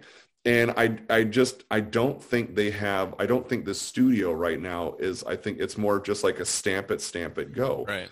And that's what's unfortunate to me, because these Bugs Bunny's a rich character, Daffy Duck. Right. Look at how Chuck developed these characters and how, you know, their personalities came through, which is why we love the films the way we do. Right. Yeah. I still think your point about LeBron also was like, is like Chuck always would say, like, you know, if you read his autobiography, he keeps mentioning Friz Freleng films, mainly Freleng and Avery. Mm-hmm. Which the thing about that is, like, I always thought that. Sometimes I also think that the studios don't even look at the other directors. Like, they might just look at, like, what the problem with Space Jam 2 also is that they seem to, at least with the first one, you know, it almost is like there's, like, you know, 15 minutes of Warner Brothers characters. At least with the first one, they're in the mainly the whole thing. Mm-hmm. Because the second one, the Looney Tunes characters are almost like just like, you know, in like half an hour of the whole 2-hour film. They're afterthoughts. Yeah. There's a bunch of other characters that aren't anything. I mean, they're all just like, what'd you say? IPs. Yeah. No, that's it. And, you know, I found myself the IP film, you know. Well, and if you look in that when they're in arena, what did you find? I found myself going to pick out all the characters when they're instead of paying attention to what was going on in the movie. Yep, I did that too. What it was. It was one giant intellectual property movie of all of Warner Brothers stuff. Yeah. That's it. Now, and if I had the reins of everything, the film I always wanted, and since you're a Chuck Jones fan, you would know this, you know, there's enough material there in Duck Dodgers and 24th and Half Century and Hairway to the Stars to do something of feature length that would work. And you could still incorporate all the other characters, maybe in cameo roles, not starring roles, but somehow, you know, because they did the Scarlet Pumpernickel, we can go there too. And I think that's also a Chuck Jones one, isn't it? Yep. So there, those three, you know, it's like, so you can do something, you know, it wouldn't, and it doesn't have to be a parody of Star Wars or Star Trek or anything that's gone before. It can be just generic science fiction film, but with Looney Tunes and no live action people in it at all, you know? No. Yeah. I mean, they were able to make a whole half-hour television series out of Duck Dodgers, so why can't they make a whole movie out of it? I don't know. And they have made feature-length films by Disney with all Disney characters and no live-action people. So there's proof that even though these are short subject characters, they can make a feature-length if the story's good enough. You know. Well, and I think you have enough personality in those characters to where character arcs would make sense. Like you could bring something from beginning to end and not have it, you know, just be one long commercial for why I should buy another T-shirt with a Bugs Bunny face on it, but like something actually meaningful, you know, in there. And I agree with you. However, I think that certain characters don't work for an entire 2-hour film. No, I think the Roadrunner. Yeah, I agree with you. You know, I think the Roadrunner or Pepe Le Pew probably would not work for 2 hours. Yeah. No, but I think you know what, Mark. You know, in your reference. You got Marvin Can, you know, when you mix that ensemble with Marvin, Bugs, Daffy, Porky as a sidekick, like there's certain characters, they can hold their own and they can be as the staple. And I agree, you know, then you bring in the cameo stuff if you want to, or you surround, you know, with secondary things, which is fine because it just enhances whatever the storyline is. Mm-hmm. Like, you know, as an example, if you wanted to get Roadrunner and Coyote into the film, you know, somewhere along the line, they travel to a planet that's just a desert planet, like a Tatooine, and there they are zipping around, just chasing each other, you know, something like that. Yeah. You know, and it wouldn't you wouldn't even have to make mention of it. You just see it zoom, zoom, and everybody and go, meep, meep, you know, and everybody would laugh, and there's your appearance. They're in the film, you know, and you know. Yes, I agree. Like I would love if they tackled it in that way. You know, and you bring you know, a really good writing team in. That I could write the script. You write the script like you find the humor. You know, because what I love about what Chuck would write, you know, and how they would do things is they would write to make the like if they didn't laugh, it wasn't funny. Mm-hmm. You know, and they weren't dumbing it down to the audience either, which is what I find a lot that goes on. You know, in the newer stuff is it's a dumbing down of things. Like it's playing to the least common denominator. When, you know, when I look at the original films that Chuck's done, you know, I laughed as a kid, but I'm laughing at the action that's going on. Right? And I get all that. And then when I get older, I understand all the other references that are going on. Yeah. And if you are going to write a good Looney Tunes script, whoever does it, don't do this bit that they tend to do with Looney Tunes that they have done for the last 40 years or 50 years is, you know, kind of like, hey, this is that joke again. Get it? You know, it's like, you know, it's like, Yeah, just I don't understand. Just do the joke. You don't have to say, here's Bugs saying, what's up, Doc, again. Get it? You know, and it's like, that's kind of how, like, Looney Tunes does things nowadays, and it just turn, you know, easy stomach, don't turn over now. There we go. So that's my reference to that, you know. I think that, you know, it's like they want to play in the same gags, and I'm like, the same 15 gags over and over and over again. They want to play, okay, well, Daffy's, you know, Daffy. Well, they can do the same gag. Just do it. I mean, they didn't do it back in, you know, it's like you've seen like the chimes or whatever, the da da da da da da da da da da da da, you know, it's like in like 10 different cartoons. The same thing happens every time, but it's not like the 10th time they go, hey, everybody, remember when we did this gag and the 9 other cartoons? They just do it again, you know, and it's like, it's funny because they're not aware, even as their own characters, that we've done this before, you know, and it makes it funnier in a certain way because, you know, it's like also when Clampett or Jones would use, like, you know, Powerhouse, each time they did it, they were smart enough to do it a different way. They were smart enough to experiment a different way. Well, I think what, you know, what's missing too is, and I know this because when Craig and I were at the Disney Animation Studios and we were talking to like someone like Byron, you know, he mentioned some things that I forget who the head story guy was that we were talking with, but they grew up on this stuff. They were influenced by Chuck and his timing, you know, like, good night, man. Can you know, Chuck's whole thing of like, that's one frame too long, you know, or like, this is how long this happens. And I think it's what I like about Pixar shorts and the fact that that's a training ground for future directors and to play with content to develop your storytelling abilities. Mm-hmm. And I think that's lacking. Like when I look at the new Looney Tunes stuff and, you know, like that Dynamite one they had with Hollywood, you know, you know, or Daffy and the cement thing. And I'm like, oh, okay. Like it's just, there's something that's missing. Yeah. You know, and it's just, it doesn't have that quality of stuff that you're looking at, you know, like is someone writing that thinking that's funny for them? And then, you know, and you look at Chuck and what Mike Maltese, it's intelligent humor. It's not just slapstick stuff. Like there's slapstick stuff in it, but it's intelligent humor. And then not only that, but the oversensitivity, like you can't have guns, dude. I grew up on this stuff, right? Yeah.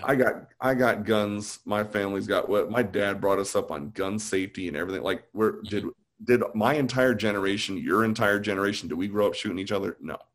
You know, did we grow up hitting each other over the head with hammers? Maybe I did it once or something. But, you know, but like there's certain things that like you understand like the humor in it, and I think too as a lot of that stuff gets removed.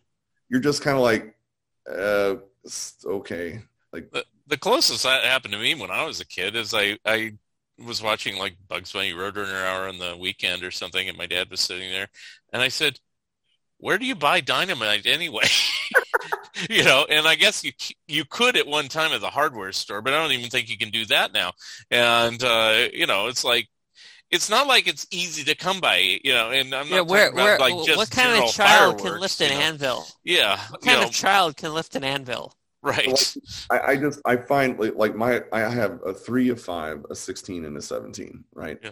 And you know, my 16 and 17 year old, they love the original Chuck Jones stuff. It's still funny to them. My 3 and 5 year old love the Chuck Jones stuff. It's funny to them.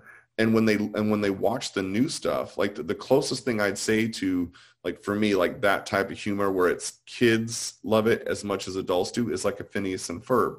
I think those guys wrote some fantastic cartoons. And like, and like that, I get the humor as an adult, but I can also enjoy, you know, watch my kids enjoy it. And that's the thing, like with this, where we're at, you know, in my kids and watching them appreciate that, and then I'll, you know, other parents will be like, I can't believe you let your kids watch that, the violence and the whatever, and I'm like, really, I'm like, would you like to dissect what's currently going on in culture that you're allowing your kids to listen or watch, and then let's compare it to this. So you know, the oversensitivity to it, I'm like, get over that. Just get over it. I think that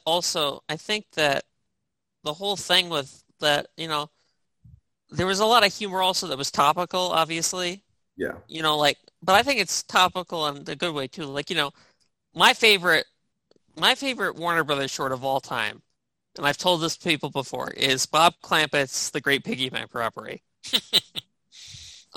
I think that short, is the equivalent to What's Opera Doc, because Jones was a very cultured guy, and Clampett was just pure zany. And I think that, you know, we don't need to have, you know, like there's a scene in it where, I think the scene is where there's a scene where and I saw it the other day, and there was a scene on TV, and there was a scene where, you know, where the planes shoot off of the head, mm-hmm. Flat Top's head. Yeah. They cut off that scene because he's like smoking a small cigarette, and in the scene, if you notice, the cigarette in his mouth is not even there. So all you see are these planes flying up, and you know he's still bombed by the planes. You know, he can still pull out the machine gun, but, you know, that little cigarette in his mouth somehow is bad, I guess. Well, and that's why, you know, I had a discussion from time to time, especially because, like, Looney Tunes will come up or, you know, obviously I do this stuff, so people will ask those questions. And I'm like, you know, think of how you, like, I think people often forget as they grow up now, like, oh, we have to, like, you don't have to saran wrap everything. You don't have to bubble wrap it all, you know. Like let it breathe a little bit. And then, by the way, parent your child, right? And if there's something going on that you're like, maybe that's not the best thing to do, then parent the child. But you're not going to get that from these films where there's, you know, some, like, again, some topical. I think it's good to, like, understand, like, culturally what all right, so what was going on? Because there's some references that I didn't get, you know, that I have to be like, oh, that was what was going on in history back then, or that's who that TV personality Clark was. Gable might be, and, like, you know, all the references in, like, A Hollywood Steps Out by Avery or right. So, like, you know, there's certain things I'm like, okay, but guess what? We're going to be doing that until the end of time, because, like, another generation after this is going to be like, you guys did what in 2022? You know, like, so it's a constant thing, and I think there's much need of that. And people forget that. Yeah, there are certain things I get, like, you know, if they censor Magical Maestro, they're going to cut the Chinese gag. I get that, because they've been doing that since, like, the late 50s. Since those things aired on TV, they've been doing that. I get that part. But, I mean, it's all the little stuff that can't, like, I think the censoring started okay, but I still think that there's a better way to play it uncut. Yeah, I don't think there should be, honestly, I don't think there should be any censorship of it all. Now, if you want to put something at the beginning that says, hey, there's certain things in context or whatever, like Disney does that with some of their films, I don't have an issue with that, because, yeah, things were different culturally, but to send, like, we get into a really tricky area when we start to censor art, music, mm-hmm. comedy, right? I literally just had this conversation, you know, on a show last week, where, you know, the cancel culture stuff came up, and we get into a very, like, to me, it's a cannibalistic mentality. And mm-hmm. 5 years from now, someone's going to get offended by something that happened today, somebody got offended by something, and it'll just continue. So If you want to give context, fine, give context. But the censoring of it, nah. I talked to our friend Scott Shaw one time, and he and I were talking, I think on an interview, I was just interviewing for a project, Mark, mm-hmm. and he and I were talking about The Simpsons, because obviously he did The Simpsons comics, and he pointed out about Apu. The Simpsons, he says, until this one little thing came up, y'all were fine with it before, and you were fine with it for 31 years, and now 32 years, and somehow you think that the whole thing's been a problem since day one. Yeah. Right. Like, no, that's not how this works. Yeah. The first thing I ever noticed was in the 70s. I was watching Bugs Bunny Roadrunner show, or Roadrunner Hour, whatever they called it. And it was about 1975 that they suddenly started censoring the explosions and the aftermath and stuff like that. So you might be able to see the explosion, but you didn't see the aftermath anymore, which I thought made it even scarier than before when they just would show them like all dark and blown up, you know, or whatever. And, you know, the one, and you two probably know the title of this one. I think it is another Chuck Jones one. What's the name of the Bugs Bunny cartoon where they're constructing the highway? And you know, well, there's two. There's the Chuck Jones one, Homeless Hair, and then there's the Camskin one, Hot Cross Bunny. It's probably the Homeless Hair, but it's the one where they eventually make the freeway around his rabbit hole. Yeah, that's Homeless Hair. Yeah. Okay. So that one, they used to show uncut until about 1975, and then they started cutting it, and they cut it to the point where you couldn't even understand what was going on, you know. It was like, and I would go,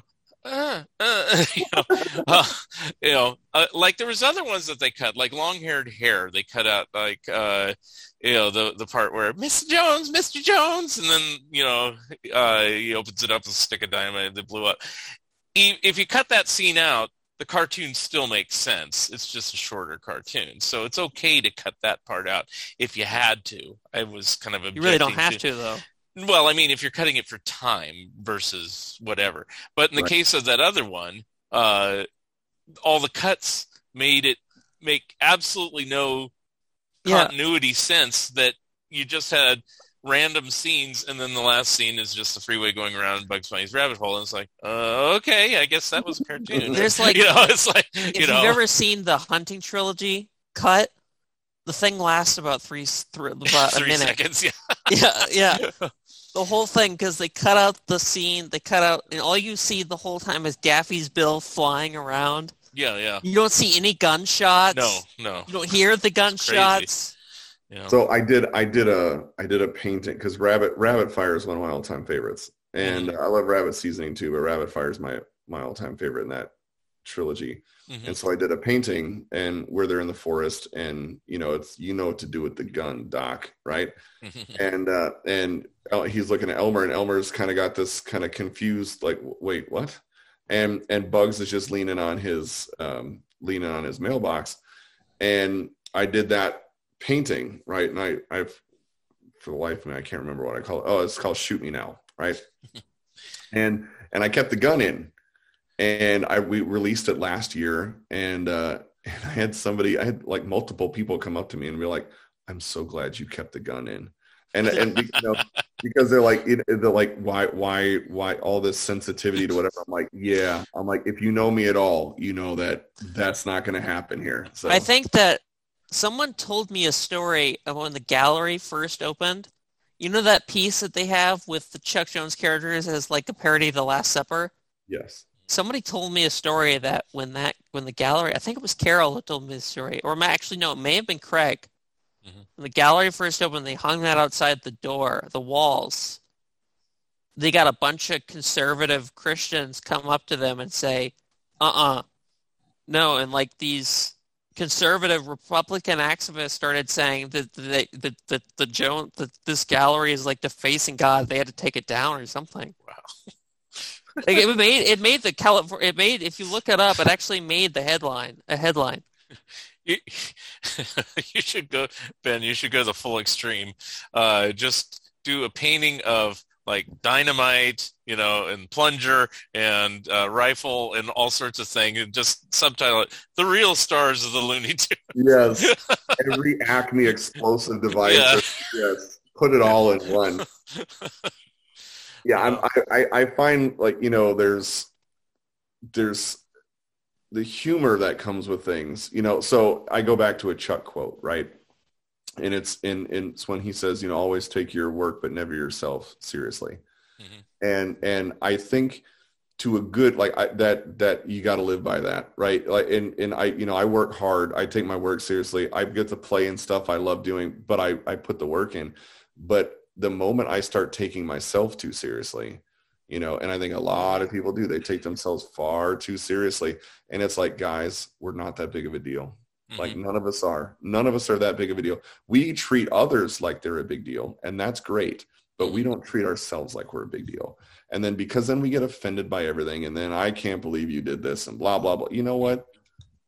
Stop, you know? And so like that Chuck quote sticks with me daily, you know, to always take your work, but never yourself seriously.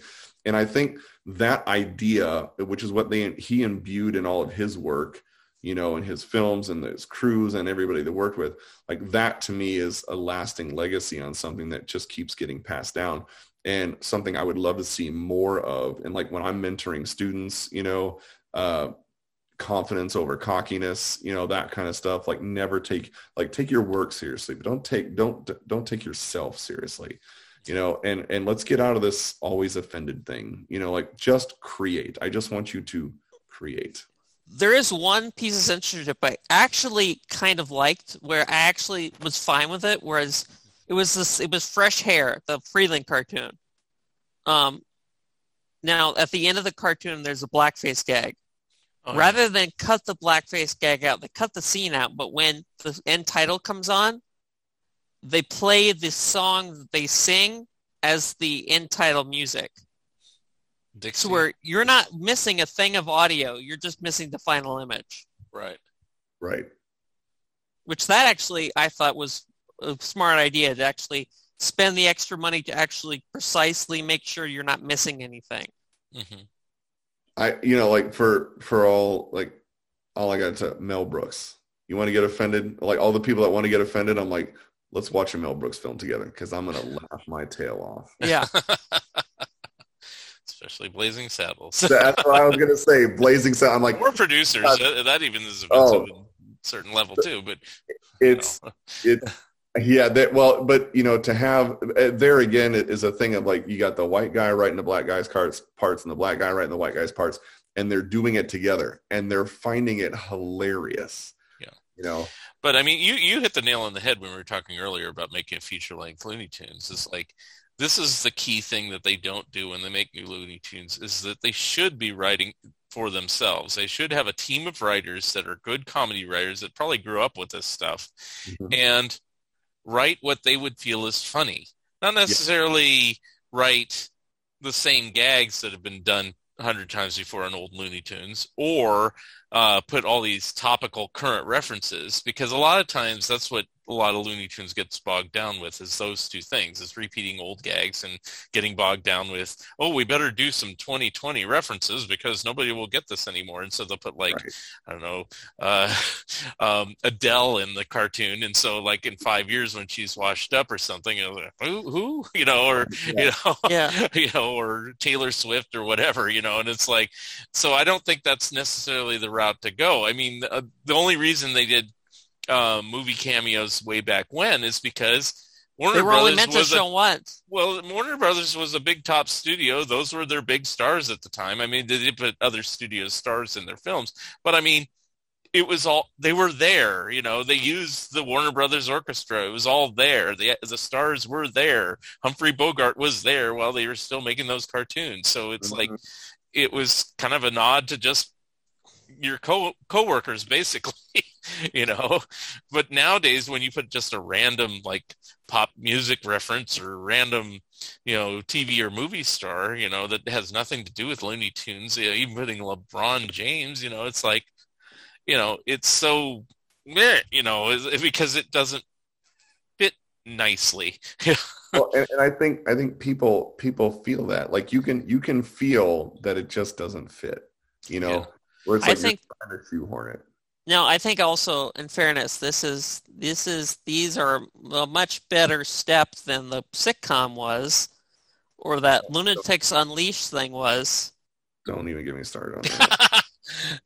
The only thing I can say to defend things like Lunatics Unleashed or something like that is I used to say, don't even do it. At least they're trying. That's the only thing, you know, that kind of came across. At least they're trying something different. Are they?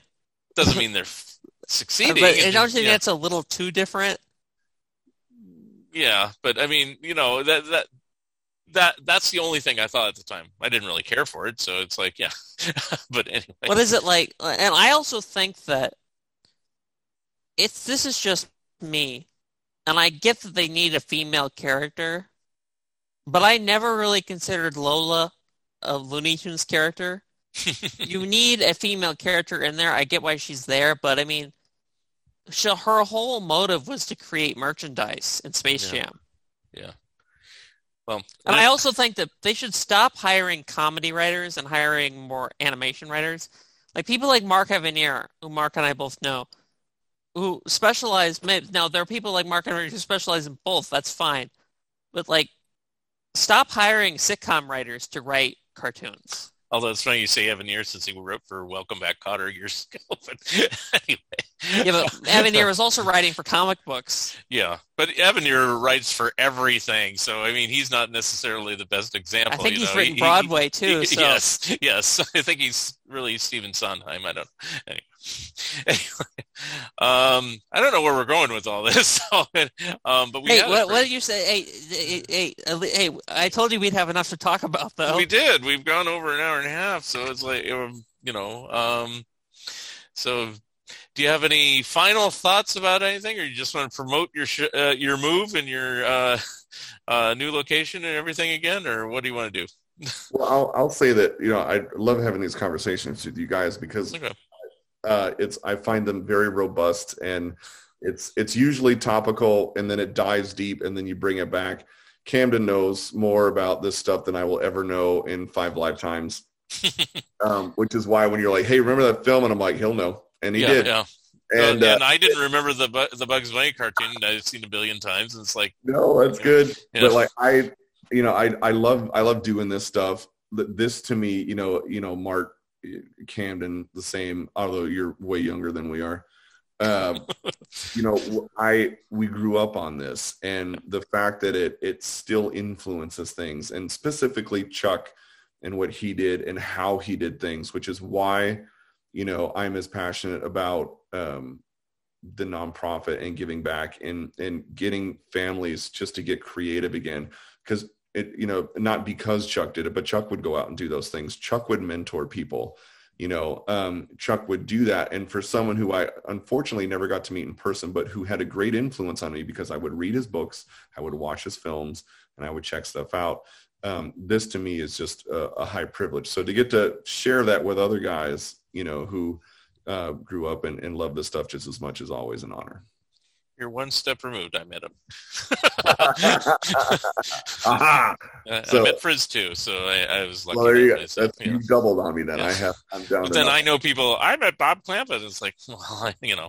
It's like, yeah. We know people who met Tex Avery too, which is an even bigger blow. Exactly. But hey, you know, everybody has their, you know, things up their sleeve of who they've met and who they've dealt with. You know? But Chuck Jones was very nice. He's very quiet. He was wearing a cowboy hat. It was at one of the Warner Brothers stores. I think I said this in the last podcast, but in San Jose, California. Long line there to see him, but you know, we all just stood in line, and he was signing like anything and everything basically. But you know, it was a good show, and you know. Frizz was a totally different show around the same time, early 90s or, you know, or late 80s or something like that. And he was very soft-spoken, but, you know, he was older because, you know, everybody says, oh, he was like Yosemite Sam. Well, maybe he was when he was younger, but he's pretty mellow by the time I saw him. So, anyway, on that note, you know, so what should we expect from you? How long are you going to take to move, and then kind of promote how to get in contact with you, and where to see you, and you know, if you're making any appearances? So I've got benolson-art.com is my site for all the stuff that I do, gallery wise, Chuck Jones, all that kind of stuff. I'll usually put appearances up there. I've got a big draw coming up with the Schaumburg Boomers for our Chuck Jones Center for Creativity on June 18th. Which is a little ways out, but the steampunk series, this whole Conquer Earth thing is a beast, and that is going to rock 2022. So that's my big thing for this year. And how many pieces? I'm sure there's going to be stuff sprinkled in. I'm sure as Obi-Wan series comes out and Mando season 3 at the end of the year, I guarantee you there's going to be some mashup stuff. So I play on Instagram, BenOlson_art, and that's where I find the most richest interaction. So you can check out the site, you can check out Instagram, and then thebackyardexperience.org is my nonprofit. That's what hosts the Chuck Jones Center for Creativity Chicagoland. Okay. Camden, anything you want to promote, or you just want to say that you're part of Cartoon Research? Yeah. Any new articles coming out from you? No. Oh, okay. Spring break, hopefully I'll have time, which is next week. So. All right, cool. All right. But, you know, you can always bring Ben back, try to get Craig up here, try to get some of the other people you're... Yeah, if I can reach Craig. Yeah, or anybody else you've said that you this might is, be able this to is, get. This is email number 2 to Craig now. All right. But anyway, it's a pleasure speaking with both of you again, and we'll have to do it yet another time, maybe after you're all established in Florida and you can tell us how things are going and what new projects you're working on. Absolutely. Well, thank you, man. All right. And that wraps up yet another episode of Fun Ideas Podcast with my special guests, Ben Olson and Camden Spees. Thank you for listening, and thank you, Camden Spees and Ben Olson, for being my special guests. Remember, you can always watch the video version of this episode on YouTube. Episode number 157 will be coming soon. If you would like to comment and or be a guest on this podcast, please drop me a line at funideas.mark@gmail.com. Become a Patreon of Mark Arnold and Fun Ideas Productions. If everyone listening just contributed $1 a month, that would be a tremendous help in continuing the production of my books and this podcast. Also, subscribe to my YouTube channel. The opening and closing music for the Fun Ideas Podcast is provided courtesy of Andrew, the Slow Poisoner, Goldfarb, and is used with permission. This has been the Fun Ideas Podcast.